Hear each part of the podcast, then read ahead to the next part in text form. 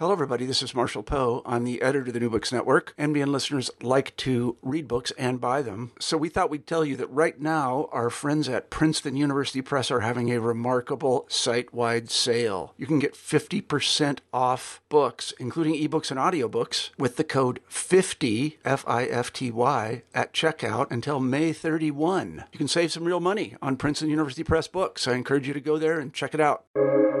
Welcome to the New Books Network. Good day. Welcome to New Books in History, a podcast channel on New Books Network. My name is Dr. Charles Coutille of the Royal Historical Society.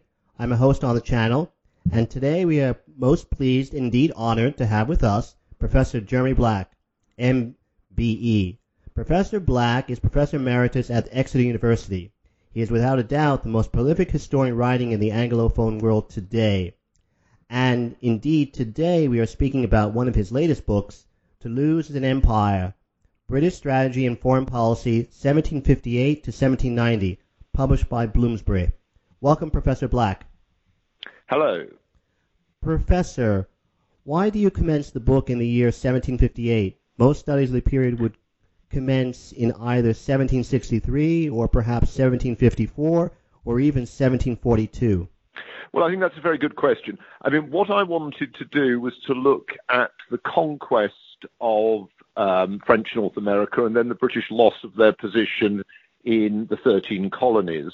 And in essence, the early start of the 7 Years' War, or what in America is called the French and Indian War, was very poor for the British. In fact, it was a disaster.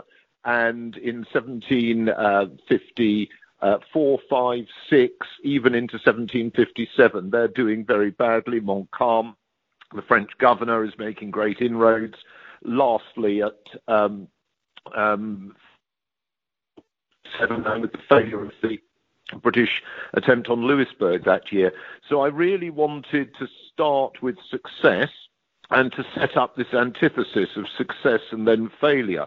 And indeed, you're absolutely right to draw attention to the chronological divide, because in many senses what I'm writing about is the strategic and military background to the loss of America. And as you may know, a standard account, you can find it in Hamish Scott's book on British foreign policy in the age of the American Revolution, is to begin in 1763 and to argue that Britain failed in the Revolutionary War because it was not following a policy of engagement with continental allies. And I wanted to, as it were, broaden the period to, so I start in 58 and I end, as you will know, in 1790, in order to, if you like, problematize that.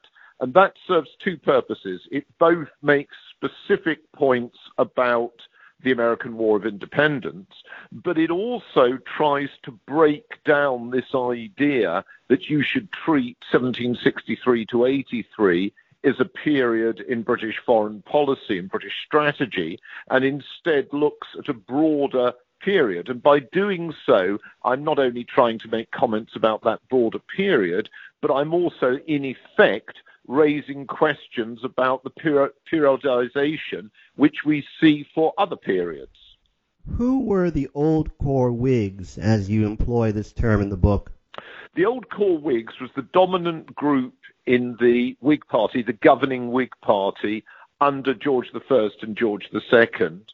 The most important people in that by the 1750s was Henry Pelham, who was First Lord of the Treasury from 1743 until his death in 1754, and his elder brother, the Duke of Newcastle, who'd been a feature in British politics from the 1710s into the 1760s. And these were men who essentially took forward the political system which had been brought to a great triumph, if you like, under Sir Robert Walpole, First Lord of the Treasury from 1721 to 1742, and they created a Whig monopoly of power, which they then used to purposes essentially of stabilisation. And they were not great imperial expansionists, and they found themselves in the French moving towards the French and Indian War with considerable reluctance and hesitation, because Walpole himself was somebody who is dead by this period. He's died in 1745. Walpole was somebody who'd been very reluctant to get involved in foreign wars. What were, to your mind, the key variables which most influenced British foreign policy in this period? Well, I think that's a fascinating question. And one of the things I would say is there wasn't a, as it were, the equivalent of what we would call a strategic review, or its equivalent for foreign policy. So there is no one document or policy-making body that you can point to. Indeed, there's no such individual called Foreign Secretary or Foreign Minister. The two Secretaries of State, and the situation doesn't change till 1782, divide responsibility between them for both foreign policy and domestic policy, or the administration of law and order in particular. So there isn't really a coherent foreign policy. And a lot of the difficulty is that it's often subsequent commentators, scholars, trying to make sense of the period and the way in which there is a melange, as there always is, between inherited or long-lasting assumptions, ideas, alignments, and the shock of the immediate confrontation in which issues come out of supposedly nowhere, or at least are unpredictable. The Spanish seizure of the Falkland Islands, for example, precipitating the Falkland Island crisis of 1770, or a breakdown of law and order in Massachusetts, precipitating a war of revolution in Britain's 13 colonies in 1775. So that in many senses, you have an interplay of the two. How important were, say, the king and individual ministers, or for that matter, individual diplomats, in the conduct and formulation of policy? Well, again, that's an excellent question. The king, senior ministers, and diplomats are all important. Diplomats are more important than today simply because of the much longer period in which it takes for messages to be moved around the system, and because nobody can get on an aeroplane to try and deal with a crisis by some form of personal or summit diplomacy. The ministers are important because a very small number of men are having to, as it were, assimilate what's going on and consider and then seek to implement responses in situation of great difficulty and without the scale of government of the modern day. And the monarch is important because foreign policy, more so than most branches of government, is actually the policy of the crown. Diplomats are appointed by the monarch, they're accredited to the king, foreign diplomats are accredited to the king. There is, in foreign policy and in military affairs, a role of the monarch that is much greater than, shall we say, in financial policy or social policy. Would you say that Britain had what you refer to in the book as a, quote, parliamentary foreign policy, unquote? Well, I think certainly it has a parliamentary foreign policy. It can Parliament, not least because you need money voted by Parliament to support the armed forces, which are there as the ultimate deterrent. So yes, Parliament is important, and also a lot of what now composes the business of Parliament. Debates over in Britain at the moment, it would be the health service, social policy, economic policy. These are matters that are much more limited in their parliamentary scrutiny in this period. And in practical terms, one of the major areas for parliamentary discussion is the armed forces and foreign policy. How important in the formulation of foreign policy was the commercial mercantile element? Trade is very significant because trade is the basic source of government revenue, but also because merchants are very well represented in Parliament, both with many seats being seats of commercial importance, most obviously places like London or Bristol, but also with many merchants also sitting for seats elsewhere in the country. So trade is very, very significant and is seen such by foreign powers. And indeed, the perception by foreign powers is also very significant. Why, as you put it, was, quote, the direct impact of public opinion on policy limited, unquote? Well, I think the direct impact is limited because general elections only occur infrequently. And in the meantime, there was a difficulty in public opinion, as it were, becoming one thing, whatever you mean by that. I mean, whatever you mean by public opinion, there were public opinions, I think would be a fairer phrase. How that they would articulate themselves was less apparent than today. There was no equivalent of, obviously, the world of public opinion polls or the world of social media, although there were newspapers, obviously. But also, there was a degree to which ministers, and indeed parliamentarians, but being responsive to the people, but also were very clear that they were not responsive to those they called the mob. So in other words, there was an idea that there was a responsible public and an irresponsible public, and the irresponsible public had to be held at bay. Rather similar in some respects to the contrast drawn between, as it were, the responsible poor who deserved poor relief and the irresponsible poor who didn't. Can you explain the difference between the so-called blue water strategy as opposed to the continental strategy? Blue water exponents argued that Britain's destiny was maritime, oceanic, and commercial, and that therefore Britain should focus its energies on pursuing maritime superiority and colonial gain. They were very critical of what they saw as commitments on the continent for often what they saw as non-British goals, some of them related to Britain's allies, some of them related to the monarchs as electors of Hanover, and they argued that these were expensive, often unsuccessful, and therefore entailing Britain having to surrender commercial gains accordingly, as it did in 1748, and also, in a way, non-British, the argument being that a large army was necessitated by these, and that this was a, as it were, detrimental to the British Constitution. Now, where one's looking at here is both a debate in the 18th century, and I've written about that debate both in this book and in a number of other books, one on debating policy in that period, but also something that is relevant to disagreements among scholars. And I think it's fair to say that most modern scholars, there aren't an enormous number that are interested in 18th century foreign policy, but those modern scholars who've tended to write on it have tended to be very favourable to interventionism and have argued that this interventionism served British interests and served European interests. And you can see those arguments. I've already mentioned Hamish Scott. You can see it in Brendan Simms' work. You can see it in other people's work. And linked to that, they've argued that the Hanoverian commitment was not detrimental to Britain. I'm afraid I don't see that. I've argued repeatedly, indeed, I've also written a book on the Hanoverian commitment, and I've written several books on smaller chronological periods of 18th century foreign policy.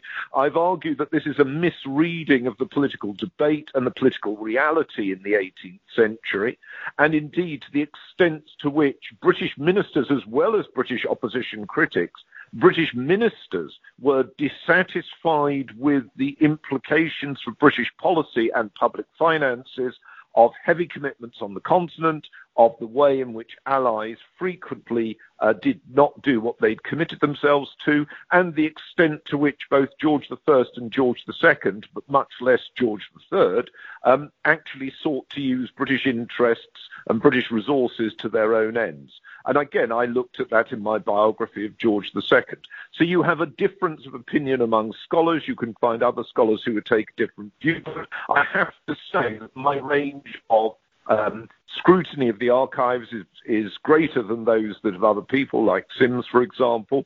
And on top of that, whereas they have often been quite disparaging about the quality of the public debate and the quality of parliamentary debate. One can think of Michael Roberts's essay Splendid Isolation, which really kicked this one off.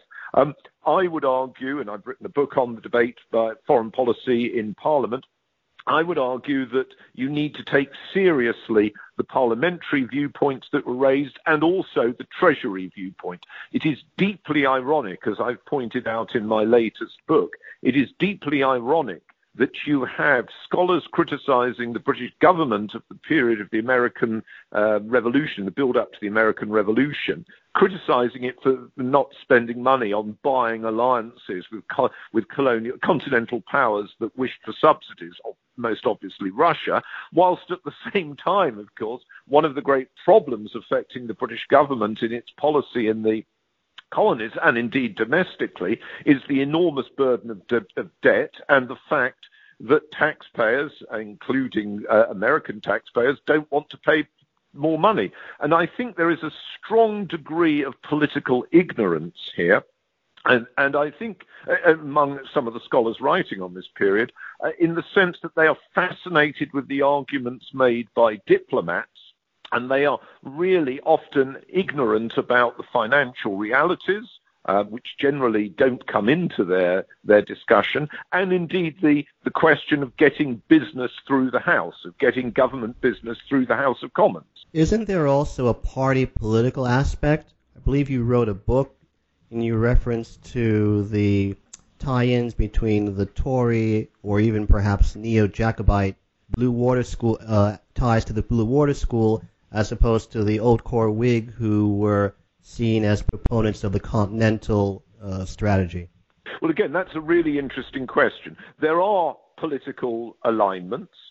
As you correctly say, the Tories tend to be blue water. But the interesting thing is, and this is something I've also tried to focus on, is that Whigs themselves were divided. You have some Whig politicians, Stanhope and Sunderland, for example, in the late 1710s, Newcastle in the early 1750s would both be very good examples of this, who are very keen interventionists and wish to spend money like water accordingly. But you have other Whig senior Whig politicians, I've already mentioned Henry Pelham, who's a really good example of this, who very much take against that viewpoint. Now, interventionists tried to set it up as it's either us or it's these evil Tories. But actually, and I have to say, some of the more silly scholarly comment by some modern commentators favourable to the interventionists have taken that viewpoint.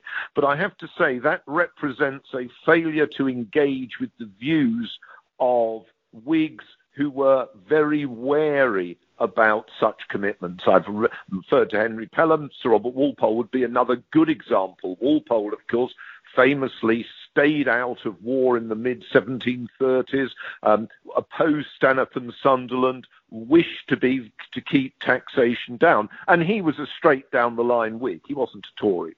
So I think that there has been some very poor scholarship on the period, which has allowed a misreading of what were often interrelations between domestic politics and foreign attitudes to foreign policy, but which were considerably more complex. It's interesting, Charles, because it takes us to a more general point, which is that this is a commonplace when one looks at foreign policy. I mean, if you look, for example, at the last 10 years in British foreign policy, and you think about how scholars will treat this in 200 years' time, they will simplify the debate between Brexit and Remain, or many of them, the stupid ones who already dominate in the commentary, and they will provide crude accounts which seek to explain both of those, and to do so linking them to coherent and defined domestic and international viewpoints, instead of allowing for the actual situation, which is one of much greater complexity on the whole. Was Pitt the Elder's claim to have a coherent war strategy in 1758, 1759, in your opinion, accurate or not?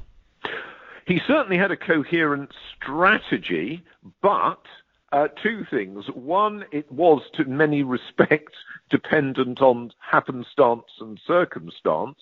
And secondly, he was sufficiently perceptive to realize that he had to, as it were, both offer rhetoric in public, but also when he was debating matters, both with his other major ministerial colleague, Newcastle, who by then was First Lord of the Treasury, and discussing things often via Newcastle with George the Second, he had to be, as it were, a bit more cautious. But yes, Pitt's essential argument, was that he was trying to win former opposition figures, both opposition Whigs and Tories, over to a willingness to support the maintenance, dispatch in 1758, and then maintenance thereafter of British forces in Germany in alliance with Frederick the Great. And he was trying to present that as a likely way to pursue British interests, transoceanic interests. That was his viewpoint, and it worked in 1758-59, but it was by no means inevitable it would work. And of course, in a sense, he was backing the weaker power on the continent. Prussia was fighting against an alliance of France, Austria, Russia, Sweden, and most of the smaller German principalities. So it was a very high-risk policy indeed.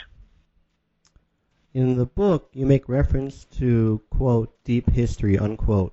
What do you mean exactly by that phrase?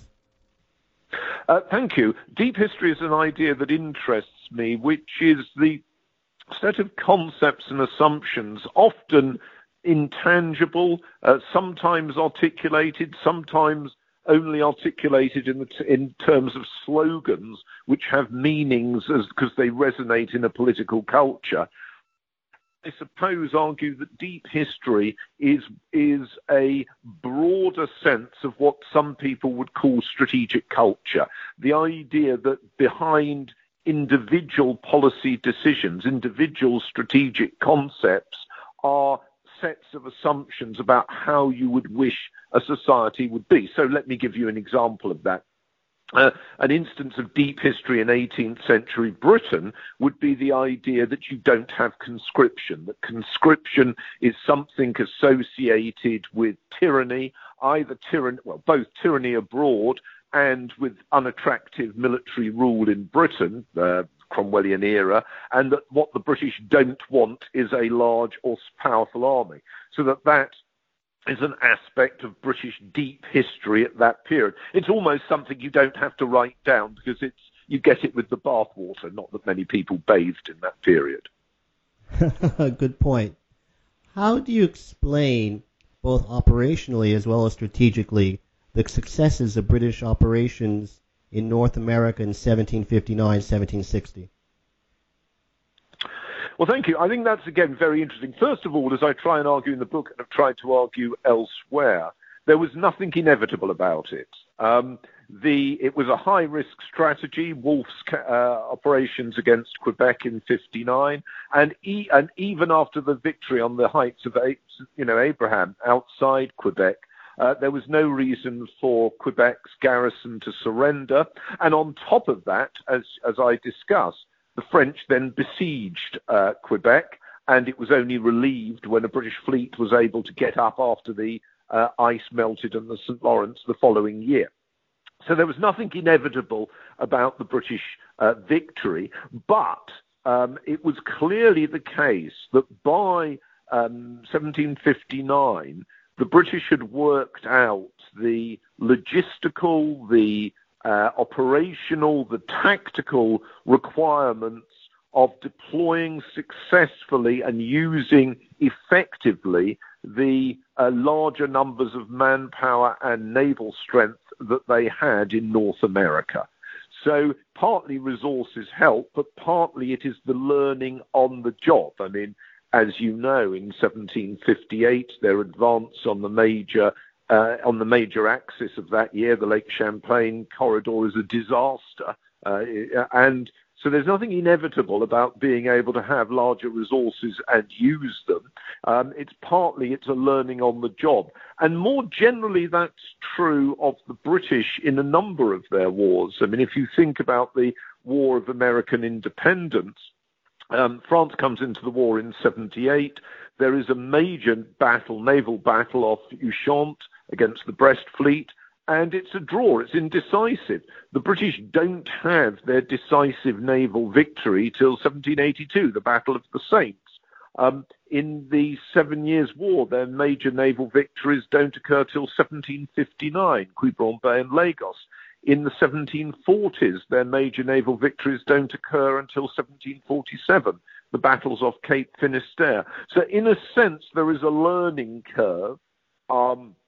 As the incompetent get shelved, as more appropriate tactics come to the fore. And I think that's significant. And I think that's certainly important in the campaigning in North America. So is that what you mean when you state that, quote, a mixed military system was central to British strategy and geopolitics, unquote?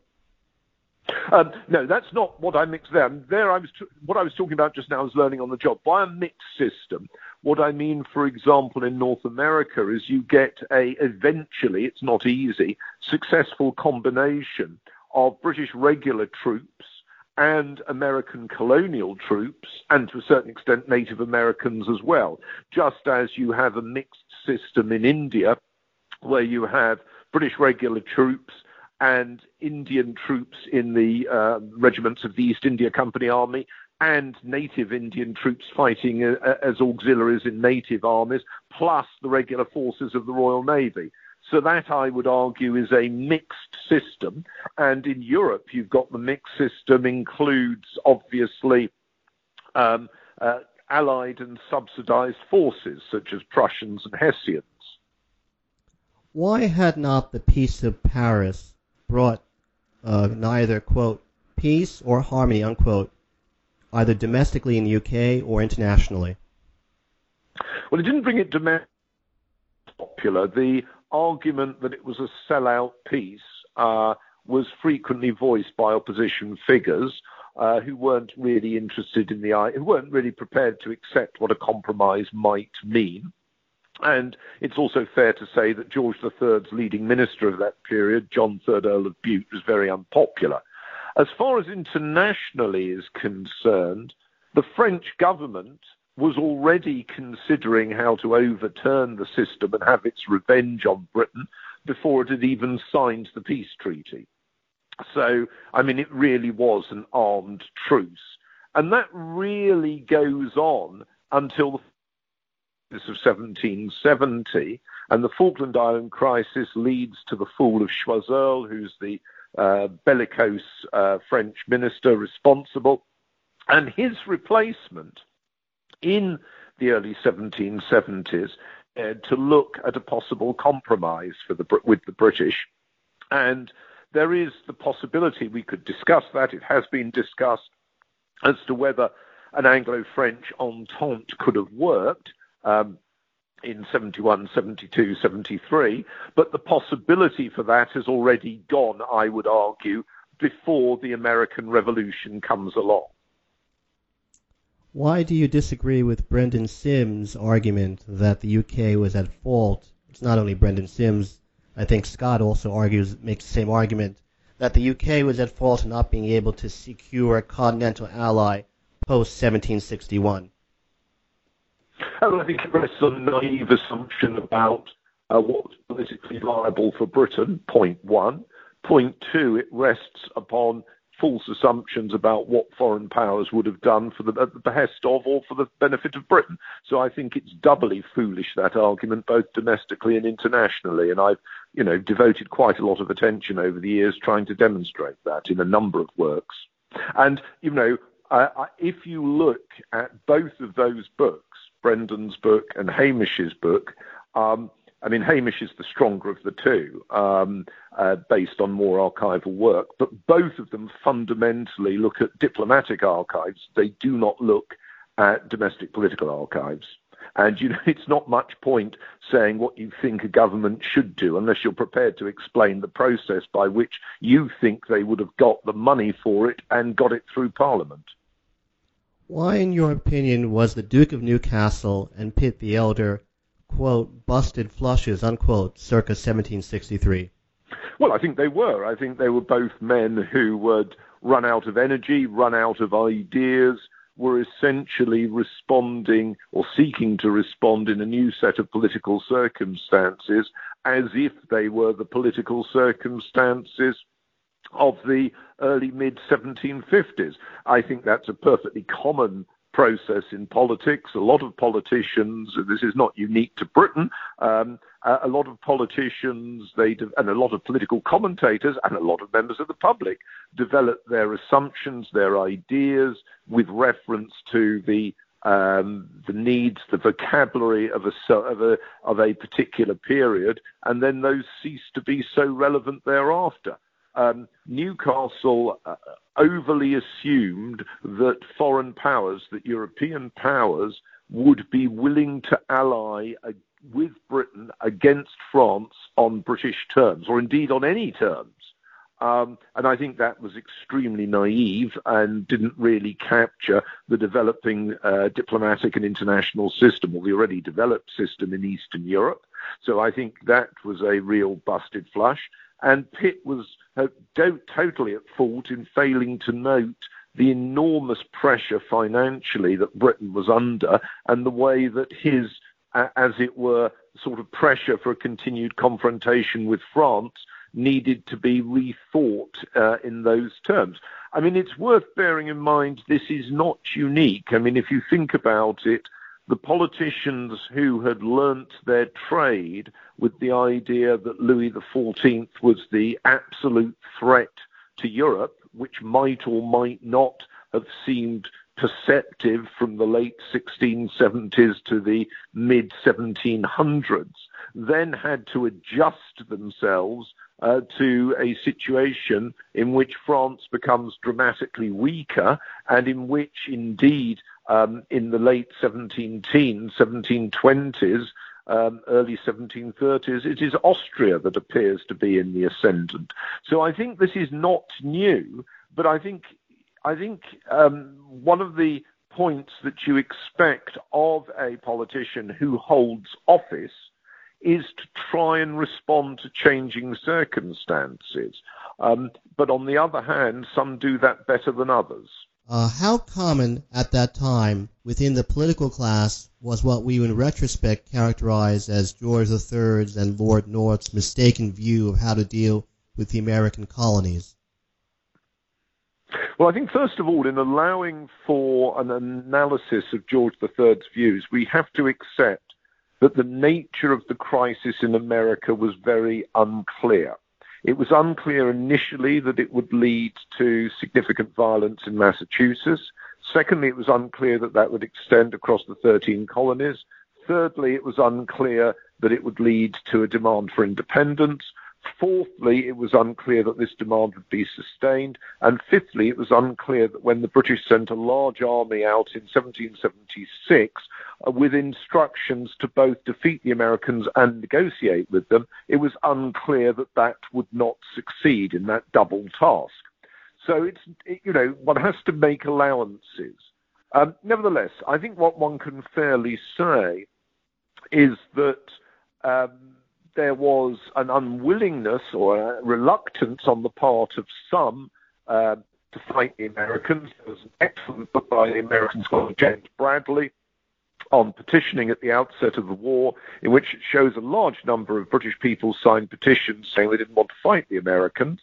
But at the same time, the government seems to have the majority of opinion as measured by both support in Parliament and also success in the 1780 general election. And one could argue that the Americans, as it were, become more unpopular, or the American patriots become more unpopular from 1778, because by allying with the French, they make it appear to be a war of survival for Britain. So from that stage onwards, I would say that George's view is more strongly held than it had been held earlier. Was the British failure in the American Revolutionary War a matter of failed strategy or failed tactics, or perhaps both? I think the British failure in the American War of Independence, and as you may know, I've written separately on that in military history terms, I think it's more a question of a difficulty in moving from output to outcome. Output, you conquer territory, as indeed they could do. They captured New York, they captured Charleston, they captured Savannah, and beat your opponents. And sometimes they lost, sometimes they won. So they could do that. So the problem was to move from that to outcome, which was persuading the Americans to negotiate an end to the war. And I don't think that linkage was clear-cut. I do think that it, in part, was contingent. You know, there's the argument that the Americans would never treat, which would never negotiate, which was Benjamin Franklin's argument. But, of course, as was shown with Charleston's surrender in 1780 and then subsequently Low Country, South Carolina, coming back to its allegiance, in practice, military victory for the British could deliver a verdict. So I'm not sure how clear-cut one could say the situation is. By the beginning of 1781, neither side is winning. Both sides are playing for higher stakes. And in that sense, the war is becoming riskier for both. And then you get, as you know, what plays out, the folly of Cornwallis basing himself in an isolated position on the Chesapeake at Yorktown, the failure to relieve him. Those were both serious, but ultimately they were only serious because they led to the fall of the Lord North government, and enough parliamentarians said, that's it, chaps, we've had enough. Now let's get rid of this war because we want to get on with the real war, which we need to deal with, which is the French. So in a way, one has to play it through the contingency element and not assume that it was necessarily foredoomed to failure. Why do you say that, quote, the qualified Francophilia that Shelburne offered seemed problematic, unquote, circa 1783? I think Francophilia, which a number of British politicians tried in the second half of the century, trying on a modus vivendi with the French, had two fundamental flaws, one on each side of the Channel. The flaw on the French side was a simple one. You were putting your credit on particular French ministries or ministers. If those ministers go, that's it. System changes. So that was a real problem. That, in other words, any support for it in France was going to be transient or unstable. Absolutely the case. On the British side, the problem was that it was very difficult to make it domestically attractive. Not impossible. Pitt the Younger gets through his commercial treaty with France, despite Charles James Fox warning the House of Commons that France is a hereditary enemy, etc. So it's not impossible, but it's very difficult. You write at the end of the book that Britain ended the period covered in a much better position, quote, both in absolute and relative terms, unquote, than had been expected in 1783. How can one explain this surprising result? Yes, I'm looking there at the period 1783 to 1790, and I think it's fair to say that Britain, having done badly in the war, it won the peace because it split the alliance against it. Essentially, the Americans ratted on the French and the Spaniards, and the French then ratted on the Spaniards. So you end the war without the alliance between the major powers that had fought the British. That was point one. Two, the British held on to much of their empire, not all of it. Three, after the war, there was, under Pitt the Younger, a successful financial recovery and a stabilization of British politics. Again, chance plays a role, getting through the Regency crisis of George III's illness in 1787 to 88. But on top of that, France itself, Britain's major opponent, falls into political chaos. It does badly in the Dutch crisis of 1787. It moves into a revolutionary scenario. And in relative terms, Britain is much stronger. And in absolute terms, it's also stronger because its economy is improving enormously, as Thomas Jefferson noticed when he visited Britain. If you wanted people to take one thing away from your book, what would it be? I would argue the very great importance of understanding foreign policy as part of strategy and strategy as part of foreign policy. To treat them separately, I think, means that you have a failure in both, but each of them needs to be treated, as you correctly argue, in terms in part of deep history and in terms in part of the relationship between deep history and domestic politics. On that observation, I would like to thank you very much, Professor Black, for being so kind as to speak with us today. This is Charles Coutille. Thanks for listening to New Books in History, a podcast channel on the New Books Network. Thank you, Professor Black. Thank you very much.